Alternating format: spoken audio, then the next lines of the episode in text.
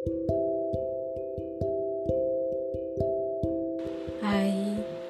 gue udah lama banget gak buka podcast gue. Jadi mumpung gue lagi ada waktu Gue bakal ngomong-ngomong sedikit di sini. Gak kerasa kita udah ada di penghujung tahun 2021 ya. Cepet banget gak sih anjir? Kayak secepat itu gitu Buat tahun ini mungkin berat banget untuk sebagian orang termaksud gue banyak yang kehilangan, banyak yang kecewa, banyak yang nangis, ada juga yang bahagia, ada yang happy, mungkin sedikit orang.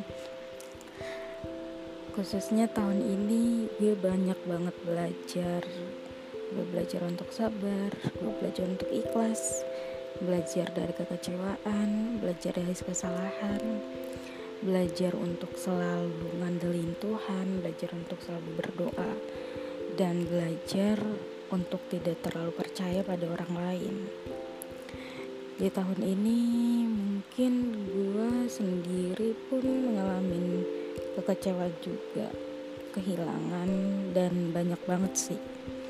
Tapi kesan-kesannya untuk tahun ini kalau gue rate nih ya itu 8 per 10 karena tahun itu banyak buat ngajarin gue gitu.